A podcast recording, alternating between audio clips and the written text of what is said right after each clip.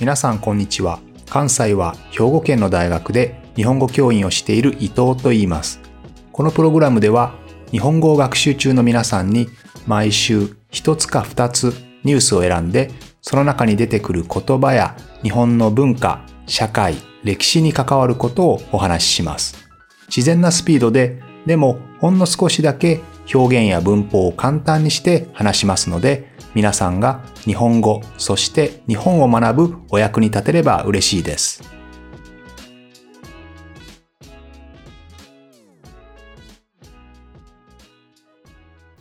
皆さんこんにちは。今日は先週に引き続いて神話の話をしたいと思います。先週は日本の神話ではなくてギリシャ神話のお話をしたんですけれども、もちろん日本にもたくさんの神話があるわけですね。え日本の神話といえば特に古事記、それから日本書紀にもありますけれども、この日本の二つの一番古い日本の歴史書ですね。歴史の本ですけれど、まあ、特に古事記に神話が多いわけですが、この古事記日本書紀が書かれたのは712年と720年ですね。この頃に書かれましたけれども、ギリシャ神話というのはですね、BC16 から12世紀ぐらい、紀元前の16世紀ぐらいから伝わってきたお話ですね。で、実際にそれが文字に書かれたのは紀元前の8世紀ぐらいというふうに言われていますけれども、この2つですね。もちろん日本の神話ももともと口で話されていたものが最後は紙に書かれることになったわけですけれど、文字になったわけですけれども、この文字になった、あるいはできた、えその間ですね。このギリシャ神話と日本の神話の間をですね、1200年ぐらい違うんですね。1200年以上もギリシャ神話の方が古いわけです。ね。だけど、この2つの神話の間には驚くぐらい共通点がたくさんあるんですよね。例えば、神様が死んでしまって、あの世、まあ死後の世界ですね。死んだ後の世界に行く。まあ日本の場合は、黄泉の国と呼ばれます。黄泉の国の黄泉というのは、蘇るの読みですね。黄泉の国から帰ってくるから、蘇るというふうに言うわけですけれども、日本の場合は死んだ後の国は黄泉の国と言いますけれども、まあ、ギリシャ神話の場合は、冥界ですね。冥界というふうな言い方をします。例えばギリシャ神話では、オルフェウスという神様がいますけれども、音楽の神様アポロンと、え、ムーサ。ムーサというのはミュージックのムーサですね、え、そこから来ていますけど、このムーサというのは芸術の神様ですね。その神様から生まれたオルフェウスという、え、子供がいるんですけど、このオルフェウスの妻が、えー、毒蛇に噛まれて死んでしまうんですね。蛇に噛まれて死んでしまう。で、冥界に行ってしまうんですね。で、そのことをオルフェウスはすごく悲しんでですね、まあ、この人は琴という楽器の名人だったので、その楽器を弾いてですね、いろんな神様とか人々にお願いをするんですね。自分の妻を返してほしいと。ね、冥界から返してほしいと言うんですが、えー、その願いは聞き入れられなかったので、自分で冥界に行って妻を探そう、取り戻そうと決心するんですね。そして自分で冥界に行くんですけれども、その冥界には王様がいるんですね。冥界の王、ハデスという王様がいます。その王様にお願いをして、どうしても自分の妻を返してほしいということで、なんとかその願いを聞き入れてもらって、良いと、え、返してあげようと。しかし、連れて帰るときに一度も振り返ってはいけないと言われるんですね。で、一生懸命この地上まで上がっていくわけですけれども、自分の後ろ自分の妻がついてくるんですけど、最後の最後で本当に自分の妻がついてきているか心配になって振り返ってしまうんですね。ということで、えー、こう振り返ってしまって、冥界の王との約束を破ってしまって、結局妻は冥界に戻ってしまうんですね。で、これは日本の神話でもよく似ているんですけど、日本の神話といえば、イザナミとイザナギですね。日本の国を作った二人の神様ですけれども、イザナミの方が女性、イザナキが男性の神様ですね。そして、イザナミは火の神様ですね。炎、ファイヤーの神様を生んだ時に自分が火傷をしてしまって死んでしまうんですね。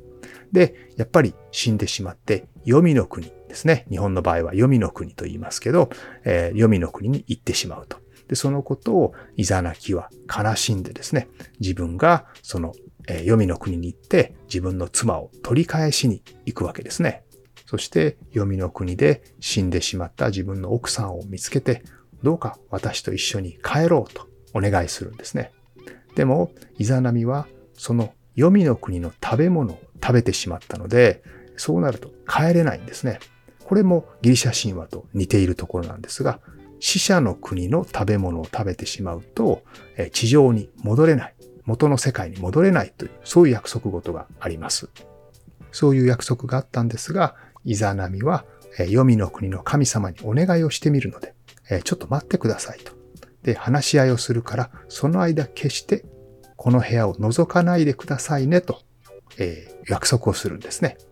で、でもあまりにも話し合いが長いので、イザナギは心配になって、その部屋を覗いてしまうんですね。で、そうすると自分の妻のイザナミが、えー、宇治の湧いた、虫の湧いたね、汚い恐ろしい姿になってしまっていて、えー、それで逃げ出すことになります。だから、どっちの神話もですね、絶対に覗いてはいけない、振り返ってはいけないと言われたもの、最後に振り返ってしまう、最後に見てしまうという部分が共通しているんですよね。そして、黄泉の国、あるいは冥界の国の食べ物を食べてしまうと、地上に、元の世界に戻れないというところも見ています。今の話もそうですけれど、ギリシャ神話ではザクロの実ですね。まあザクロという果物がありますけど、このザクロの実は冥界の食べ物なんですね。そしてこの冥界の食べ物を食べてしまうと、地上に戻ってこれないというお話があります。ギリシャ神話ではペルセポネという神様がいますけれども、このペルセポネという神様は、有名なゼウスと、それから北条の神デメテルの娘さんなんですね。この北条の神っていうのは、あの作物を作るときに、農業ですね。農業の神様と思ってください。この農業の神様の娘なんですけど、この娘はですね、冥界に行ってしまうわけですけど、この冥界でザクロの実を食べてしまうんですね。そのザクロの実、えー、12粒あったんですけど、12粒のうち、えー、3分の1、あるいは2分の1という話もありますけれども、えー、3分の1か2分の1食べてしまうんですね。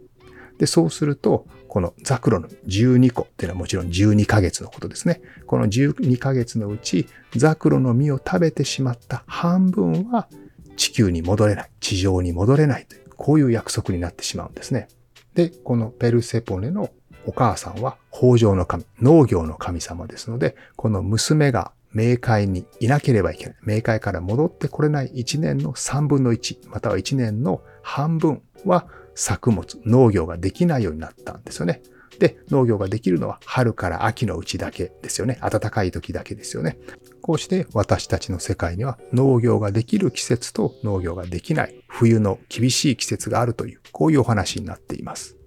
神様がいなくなると農業ができなくなるというのは日本の神話にもありますね。えー、有名なのは太陽の神様、アマテラス大神ですね。太陽の神様、女神様、女性の神様ですけど、この神様が自分の弟が悪いことばかりして、いたずらばかりしてですね、それに腹を立てて、えー岩、天の岩戸と言いますけれど、まあ洞窟のようなところに隠れてしまうんですね。そうすると太陽が沈んで病気がたくさんできて、それから農業もできなくなって、作物が育たなくなってという、こういうお話があります。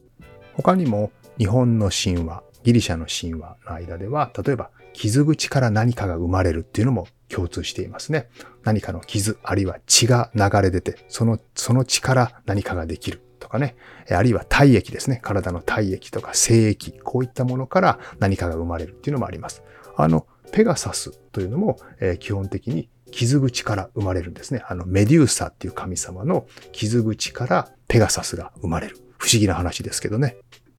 他にもたくさん世界の神話、まあ日本とギリシャ神話だけではなくて世界中の神話には非常によく似たものがたくさんあります。いろんな神話で洪水の話が出てきたりね、しますけれども。じゃあなぜ似ているかということなんですが、これは二つ説明があります。一つはですね、まあ、人間の本質、人間の性格とか人間の考えることっていうのは大体どこでも同じである。それから、神話というのは自分たちが説明できないこと、例えば、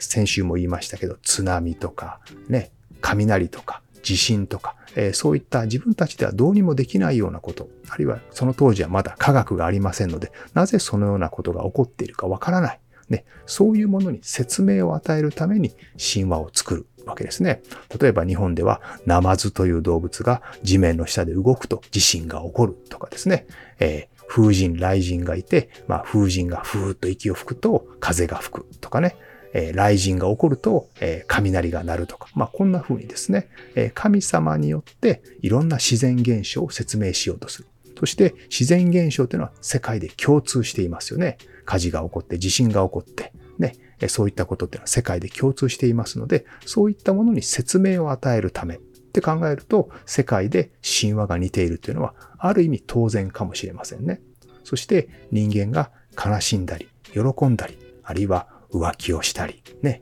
えー、大好きな人を失ってしまったり、ね、えー、そういったお話も人間の経験とか人間のすること、思うことと似ていますので、当然、その、それに関係する神話というのも似てくるという話があります。これが一つ目の説明ですが、もう一つの説明は、